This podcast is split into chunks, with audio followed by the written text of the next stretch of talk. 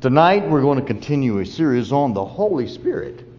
So I invite you to follow along and consider some of the things that we have to say this evening from the scriptures. And I will say this tonight's lesson is probably going to be one of those that, you know, I'm preaching to the choir more or less for the most part. Everyone is going to accept the things that I have to say tonight. I think, at least I think that's the case. But uh, these are things that we need to to remember and things that we need to know. The person and nature of the Holy Spirit is what we're going to be studying tonight from the Scriptures. So get your Bible out and let's let's plan to turn to these Scriptures and let's see what the Bible, what the Holy Spirit has to say about Himself. It is good to be back tonight, and we do have some who were who were not with us this morning who are with us tonight. Thank you for being with us. And as always, if you do have a question or if you have a comment that you'd like to leave with us, uh, you can come to me. I'd be glad to sit down with an open Bible and uh, with an open heart and examine the things that you have to, to ask and see what the Bible has to say about that.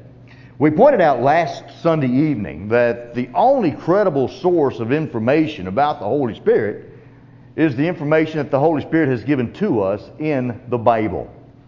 It is the only source of valid, objective information. It is the inspired source. And we pointed out that there are a lot of people who have a lot to say about the Holy Spirit these days. They all claim to have the Holy Spirit, but yet they all teach different things. And so it, it ought to be no surprise to us that these fellows don't know the truth about the Holy Spirit, and they don't have the Holy Spirit as they claim, since they are teaching so many different things and teaching things contrary to the Scriptures. So we need to we need to rely upon what the Scriptures have to say. It's the only inspired source. The Holy Spirit has revealed all the truth about Himself that we can know. There is no more truth to be revealed about the Holy Spirit or anything else that God has to reveal to anyone today. There's nothing left. So anybody who comes along and tells you that God told me last night, well, point it, point a note, you know, mark it down if you will. Mark that fellow in your mind. He's a false teacher. Because the Holy Spirit did not come to him last night and tell him anything. The Holy Spirit has already revealed the totality of truth. We must examine what the Holy Spirit has said about Himself. And we pointed out last week that many people misunderstand the working of the Holy Spirit. That's where we're going to get to eventually after we get through with some of the preliminary and fundamental teachings regarding the Holy Spirit. We'll be discussing subjects such as Holy Spirit baptism. There's a lot of confusion about that today. A lot of confusion. The gift of the Holy Spirit. And what is the gift of the Holy Spirit? And what about miraculous gifts? There are many who teach that miraculous gifts are still taking place today, that the Holy Spirit is still working miracles. And uh, so we're going to be looking at what the Bible says about that. What about the non miraculous working of the Holy Spirit? Many profess that the Holy Spirit is literally, personally indwelling them and leading them. More or less, they are, they are saying that the Holy Spirit is possessing them. And thus, the Holy Spirit is guiding them separate and apart from the Word. And I've had some of these folks tell me they don't need the Bible anymore at all. They can just throw their Bibles away because they have something better than the Bible. And uh, then, how does the Holy Spirit lead us? These are some questions that we're going to be asking and examining. Tonight, though, uh, we're going to talk about the nature and the personality of the Holy Spirit. There are many false teachings out there regarding the person and nature of the Holy Spirit. Many believe that the Holy Spirit is an impersonal force.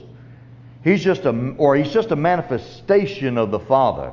He, he is not a person of the Godhead, although what does the Bible teach about that? There are, again, many false teachings out there. For example, Jehovah Witnesses, the Watchtower Society, says that um, the Holy Spirit is not a who. He's a what? uh, this is a quote from The Truth That Leads to Eternal Life by the Watchtower Society. As for the Holy Spirit, the so called third person of the Trinity, we have already seen that it is not a person, but God's active force. The Holy Spirit is not a person.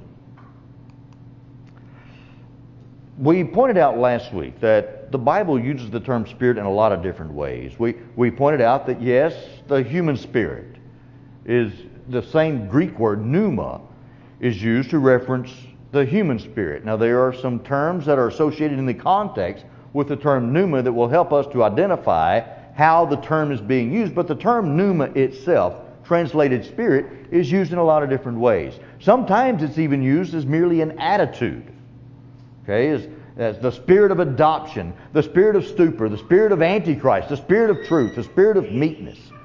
Uh, it depends on the context, and the context does help us to understand. But also, the New Testament presents, and so does the Old Testament, as we pointed out last week, the Spirit of God is a distinct, self conscious, rational individuality that Jesus promised to the apostles in John 14 26. We're going to be looking at that passage closely tonight. The Holy Spirit empowered the apostles to accomplish their work. The Holy Spirit revealed the truth of God to the apostles, and the Holy Spirit confirmed the apostles and prophets as God's spokesman, also in the, the process confirming the words that He revealed to them. The Holy Spirit was very active in the New Testament church. And throughout the New Testament, the Holy Spirit is presented to us as a person. Now, what is a person?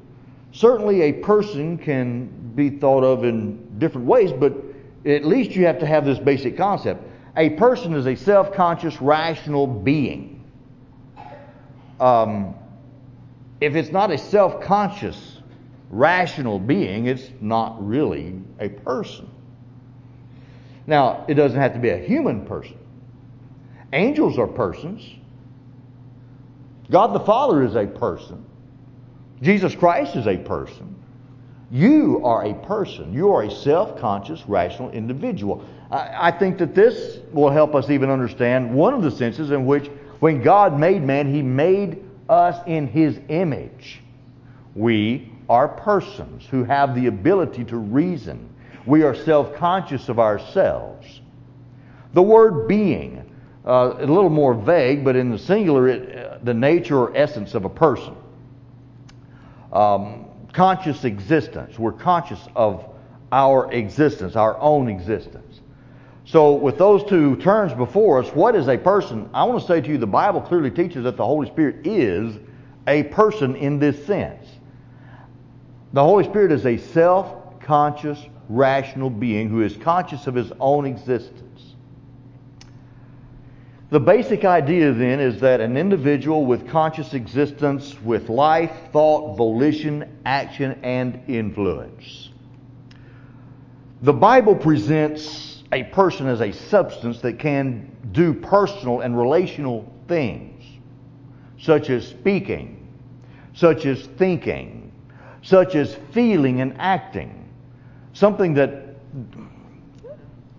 these personal things, it does these personal things, uh, necessitates us to understand as a person, like God Himself, the Father, the Son, angels, and human beings.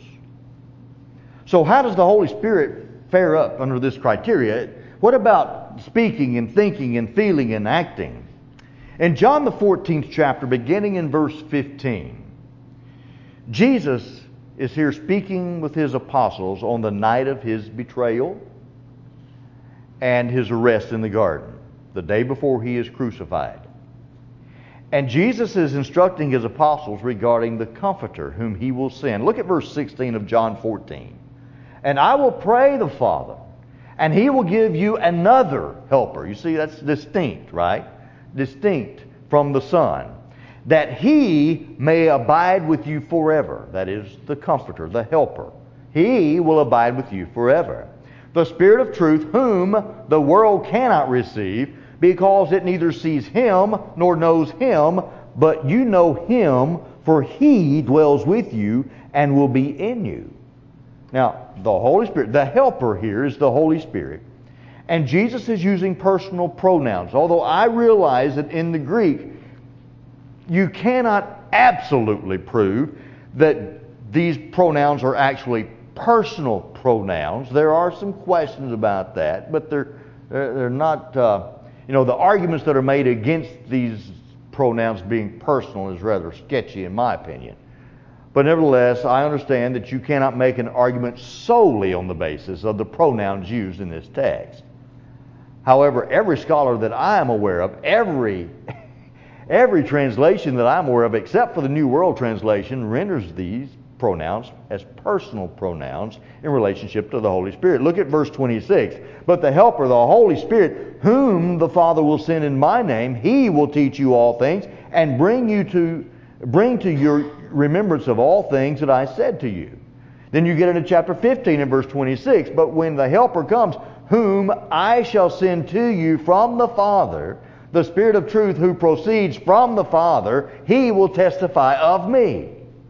So you've got the Father sending the Holy Spirit in the authority or the name of Jesus Christ, whom the Holy Spirit will then reveal and tell and instruct the disciples the things that Jesus would have them to know. The Holy Spirit is teaching in this process. And He's going to teach them the things that God instructs. Notice in verse 7 of John 16. Nevertheless, I tell you the truth.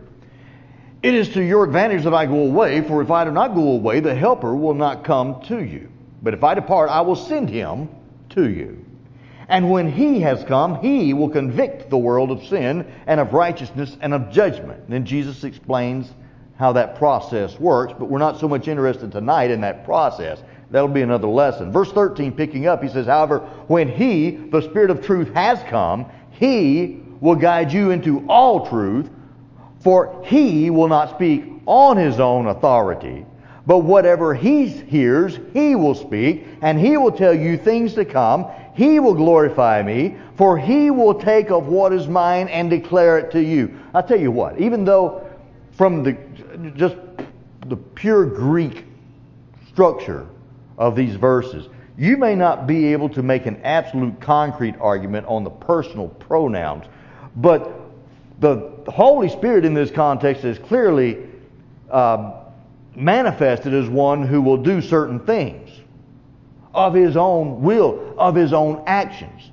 He is going to be acting under the authority of the Father. So there is clearly a distinction between the Father and the Holy Spirit. And he's going to be acting in accordance with the Holy Spirit's will. So he is submitting to the will of the Father. And he's also submitting to the will of the Son in this case and he will convict the world of sin and of righteousness and judgment.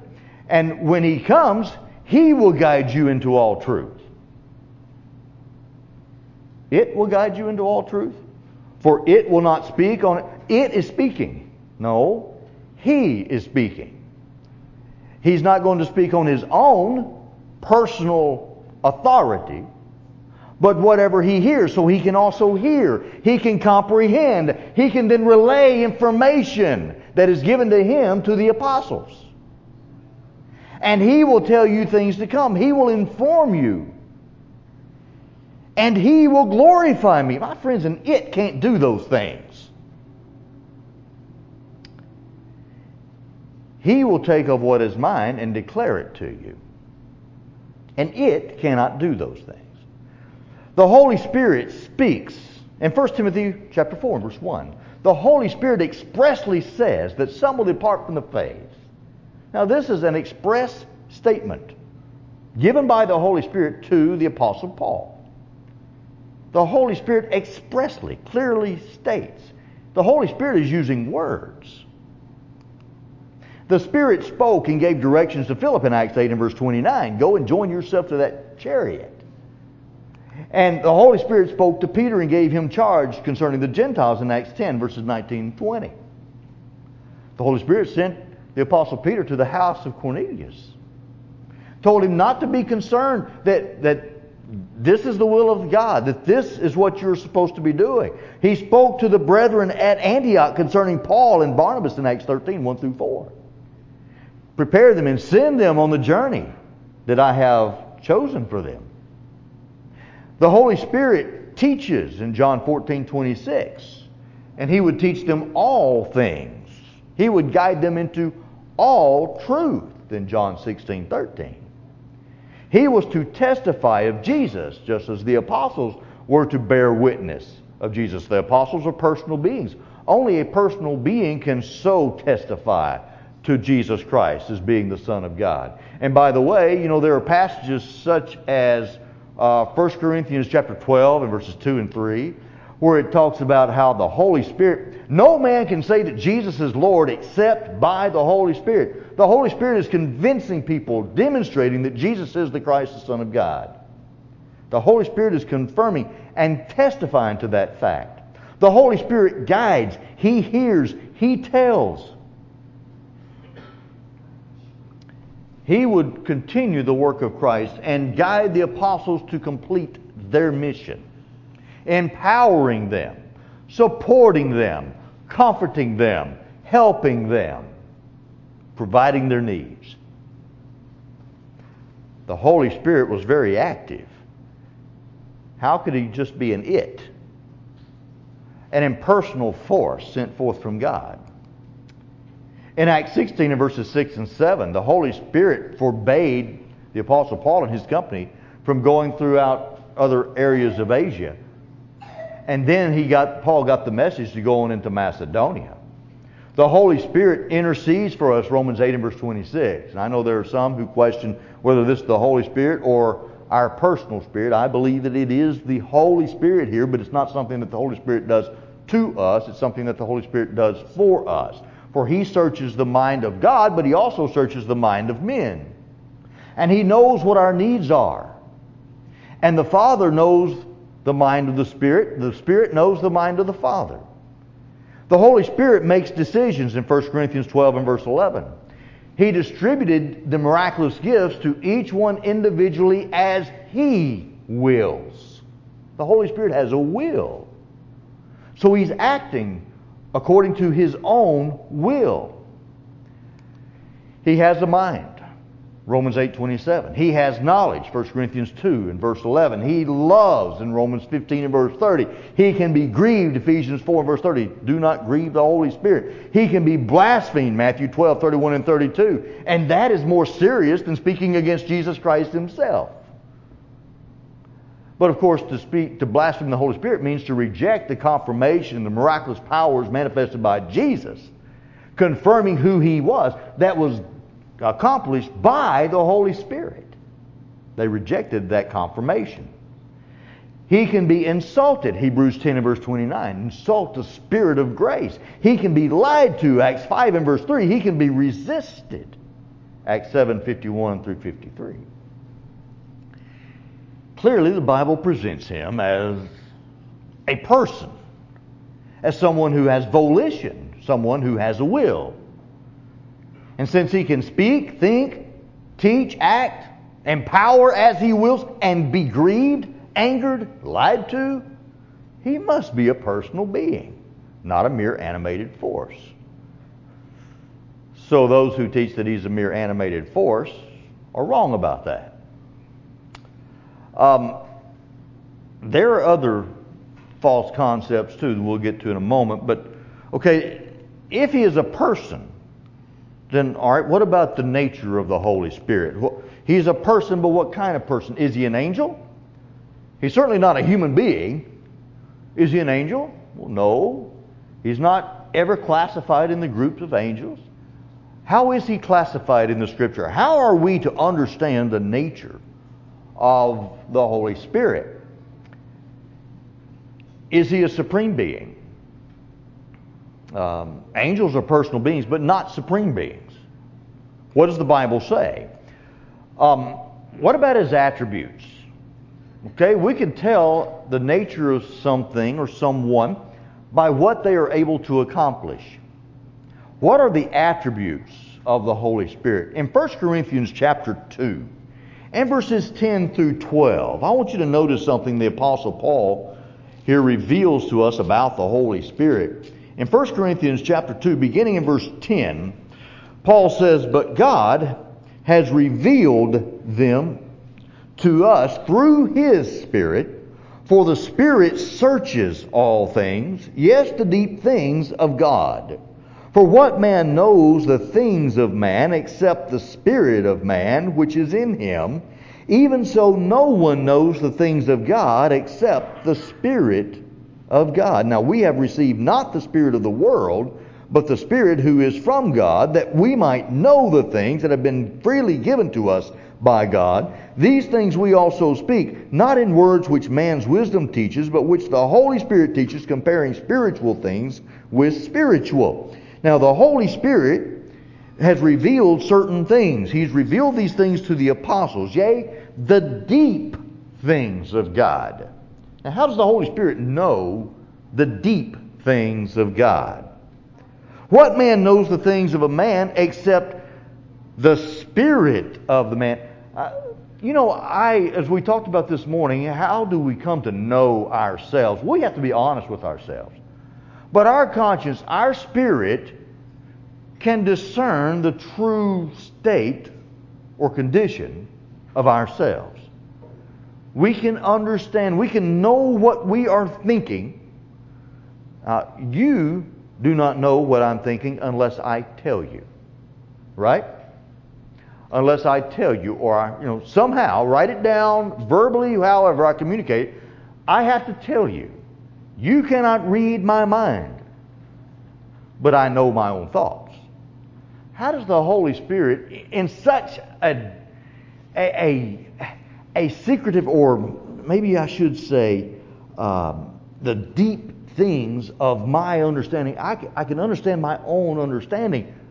How does the Holy Spirit know the depths of God's understanding if He is not extremely, intricately associated with the Father? How's that possible? To know the deep things of God in his mind and be able to then express them to human beings. Yea, the Spirit searches all things. Yes, the deep things of God. He's probing, he's digging, he's finding out, and he's understanding. No one knows the things of God except the Spirit of God. Omnipresence. Now, by the way, omniscience, the Holy Spirit also searches our hearts. And there are many other things that the Bible talks about the Holy Spirit knowing. Romans chapter 8, I think, is one of those chapters where it talks about the Holy Spirit being aware of our circumstances and the ability then to relay that to the Father and thus being aware of it. But omnipresence also. Where can you go from your spirit? Where can I go from your spirit? That's what the psalmist said in Psalms 139 and verses 7 through 10. Can I go into the depths of the sea? The depths of the earth? Where can I go and hide from the Spirit of God? There's omnipresence. You can't. Eternal. In Hebrews 9 and verse 14, who through the eternal Spirit offered himself. Jesus offered himself through the eternal Spirit. And most commentators believe that that, that is the Holy Spirit, and the Holy Spirit through the miraculous also, the, the resurrection, the power of the resurrection, that the Holy Spirit raised Jesus from the dead, according to Romans chapter 8. Uh, so, what about his works? He was involved in the creation of the world, Genesis 1 and verse 2. The Holy Spirit, the Spirit of God, hovered above the face of the earth, the face of the deep. He was involved in the working of miracles. We see that throughout the New Testament. Jesus himself worked miracles through the power of the Holy Spirit. All the apostles worked their miracles through the power of the Holy Spirit. The Word of God, both in the Old and the New Testament, revealed by the Holy Spirit. He was involved in the redemption of man in Hebrews 9 and verse 14. He is involved in the regeneration of man, John 3 3 through 5. We must be born again, born of water and the Spirit. It is a spiritual birth. It is the Spirit that gives life. In Titus 3 and verses 4 through 6, washing of regeneration and renewing of the Holy Spirit is the Holy Spirit who makes us alive. In order to make something alive, there has to be life. And a life giving spirit is what the Spirit is. So the Holy Spirit is doing all of these things. Of course, in Acts 5 and verses 3 and 4, perhaps one of the clearest passages, uh, Peter said to Ananias, Why has Satan filled your heart to lie to the Holy Spirit? Now, Ananias and Sapphira had conceived this idea of, of holding back some of the proceeds that they had raised, that they had gotten from some property that they sold. And Peter was made aware of it. Now, Ananias didn't tell him. Nobody else told him. The Holy Spirit told him. The Holy Spirit told Peter about this plot that they had. And so he says, You have not lied to men, in verse 4, you have not lied to men, but to God. So when Ananias lied to the Holy Spirit, as Paul or Peter says, he lied to God. In verse 8, in verse 8, it says, How is it, talking to Sapphira, how is it that you have agreed together to test the Spirit of the Lord? To test the Spirit of the Lord is to test God. To lie to the Holy Spirit is to lie to God. Now, perhaps another passage that I think that we need to think about is found in Matthew and the 28th chapter. Matthew chapter 28, passage we're all familiar with, beginning in verse 18. Jesus there says, All authority, all power is given to me in heaven and on earth. Go therefore and make disciples of all nations, baptizing them in the name of the Father and of the Son and of the Holy Spirit teaching them to observe all things whatsoever I have commanded you, and lo, I am with you always, even to the end of, this, of the age. The Father, the Son, and the Holy Spirit. You know what? When a person is baptized, that, inter, that preposition there is very interesting. Baptizing them in the name of the Father, the Son, and the Holy Spirit. That preposition is different than the one we find in Acts chapter 2. Baptized, be baptized in the name of Jesus Christ. That word in Acts 2 and verse 38 is the preposition epi, which means upon, in the name of, upon the authority of Jesus Christ. Here, the preposition is different. It is relational. So when you're baptized, the point that Jesus is making is that when you baptize people, you're baptizing them into a relationship with the Father, with the Son, and with the Holy Spirit. My friend, what if you are not in a relationship with the Holy Spirit? You know what? In Acts the 19th chapter, when the Apostle Paul comes to Ephesus, he finds 12 men who were claiming to be disciples. And he asked them if they had received the Holy Spirit. What was their answer? We have not so much as heard that there is a Holy Spirit. Red flag. You know what? They had not been re- baptized into a relationship with God. They were not saved people. That's why they had to be baptized in the name of Jesus Christ.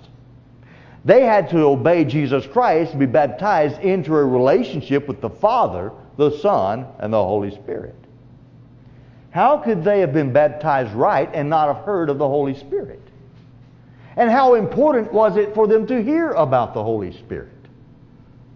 Roll that one around in your head a little bit. But when Jesus sent, out, sent them out on the Great Commission, they were to baptize all nations in the name of the Father, the Son, and the Holy Spirit. That should tell you something right there about the importance, the nature of the Holy Spirit. He's not just a mere angel. He's not, certainly, he's not a mere expression or manifestation of God. What relationship does the Holy Spirit maintain with the Father and with Jesus Christ?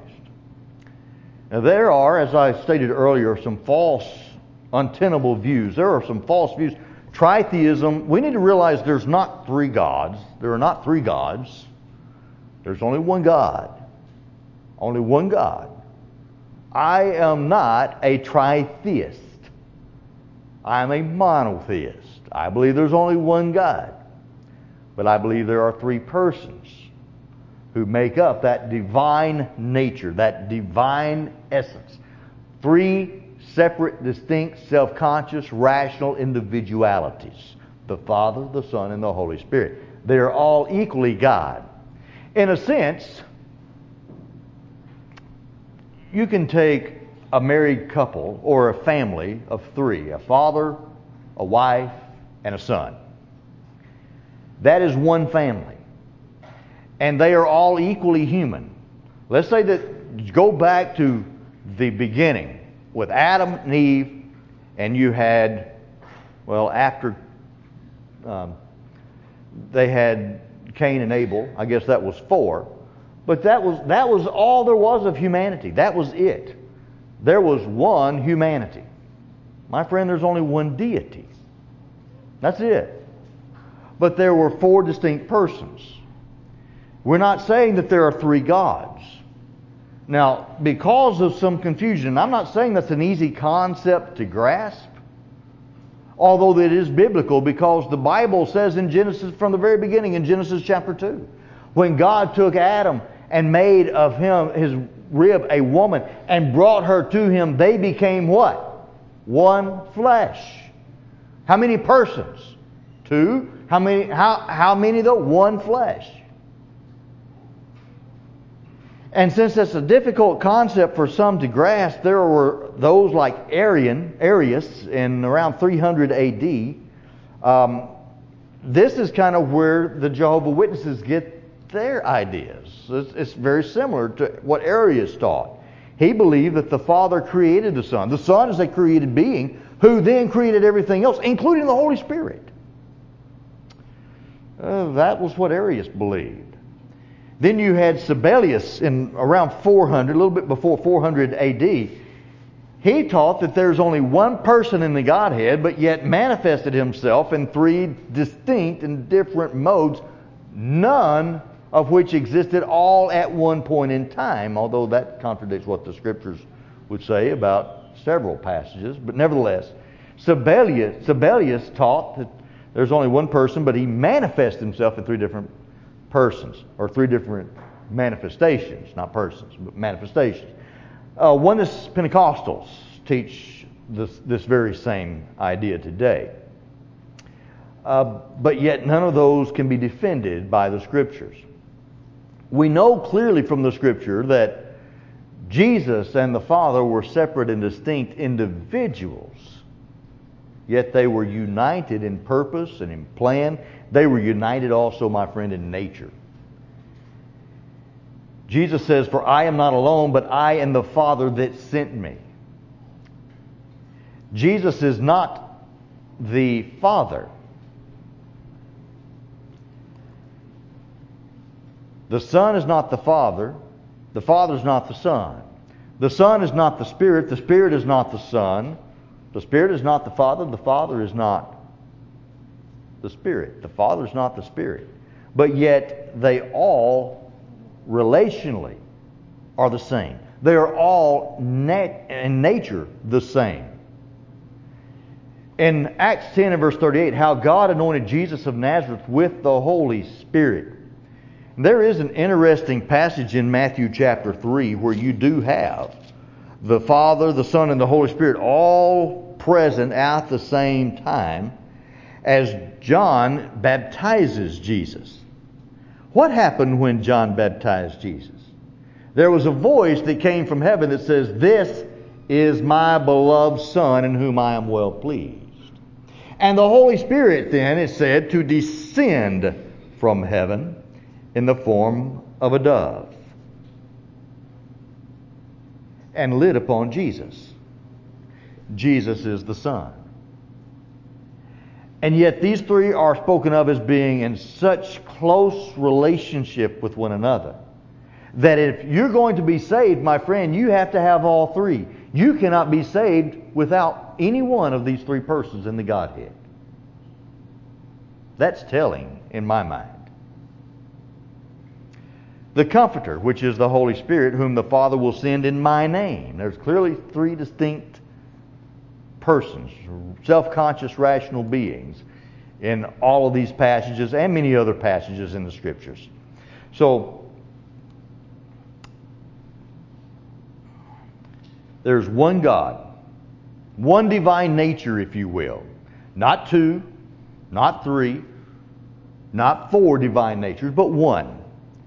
And one of the, another thing that I think would help us, the term God itself is kind of an ambiguous term. It's used in different ways, much like the word spirit.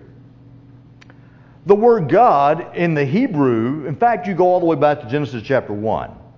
In fact, the very first couple of verses, in the beginning, God said, God, that word is from the Hebrew Elohim. That is a plural term in and of itself. That is why, when you read in verse 26, Elohim, God said, Let us make man in our image. That's plural. But yet there's one God. They are such a tight unity, much like a husband and a wife, such a tight unity, you can't really separate them. God in Hebrew is always plural. Elohim occurs over 2,500 times. And yes, this very term is also even used of men, of human judges, of Moses. Now, of course, metaphorically, but the term is used of Moses. You are as a God to Pharaoh. You are as God to Aaron. And the judges of Israel are as God. I know it's metaphorical, but the term is used even to reference men. But it's always in, you know, in the sense of one who has authority and a positional authority. One deity, one God, omniscient, omnipotent, omnipresent, holy, eternal, one divine nature, but yet distinct in persons. This is set in contrast to the pagan theistic views, that is, they had many deities. And notice, here's an important point to keep in mind Zeus, Aphrodite, Apollo, or Eris, or Poseidon, or Hades, or you could just go down the list of, of Roman mythology or Greek mythology and all their gods or you can go back to the ancient cultures and their pagan gods. Here's the thing that you're going to find all of their gods and their varieties are distinct and different, their natures are different. They're not working together in perfect unity and harmony. They are not of the same nature. They're all different in nature. They have different qualities. They have different attributes. And there's the difference. They're different, distinct, not only in person, but in character, and in work, and in relationship. But the Father, Son, and the Holy Spirit are so united that really you can't divide them. So, one God, one divine nature. The word God, by the way, means divine nature. And uh, that's the way the term is used when it references God. Here's a simple, uh, the term one, by the way, just throw this out there and the lesson's yours. The term one itself, in the Hebrew, it comes from a Hebrew term, ihad. Ichad. Um, Genesis 2.24, I've already mentioned that passage. They shall be one flesh. How many persons are in that one flesh? In Genesis 34 and verse 16, we'll become one Ihad people. The whole descend, the descendants of Abraham were to be one people. One Lord our God is one Ihad Lord. One Lord. That's the same Hebrew term. A united plurality. So united that they are one. And they cannot be divided. The Father certainly is the one who has or possesses the role of authority over everything else. And many times I think that is why he is referred to as the one true God. He's the one who is above, as far as authority is concerned, the others. But that doesn't mean that Jesus and the, and the Holy Spirit do not have the same nature. Thus, they can be spoken of also as God. They have the same nature. They are divine in nature, with the same attributes, the same purpose. And yet there is but one God. Most misunderstanding is not so much what the Holy Spirit does, but how He does it, or a lot of it is simply caused because trying to understand God certainly is not the easiest thing in the world. Because we are un- trying to understand a person, a being, and a group of uh, three persons who are so high above us that we simply do not have the capacity to fully comprehend it. And so, what we need to simply do is accept by faith and be satisfied with the things that the Holy Spirit Himself has said. And so, the lesson tonight, the Holy Spirit, He is a personal being. He says that He is. The Holy Spirit is a person. He is a divine person. He has the characteristics, the attributes of deity. And he acts in such a way that God has acted. And he does the things of God. There is one God, divine nature, but yet there are three distinct divine persons the Father, the Son, and the Holy Spirit.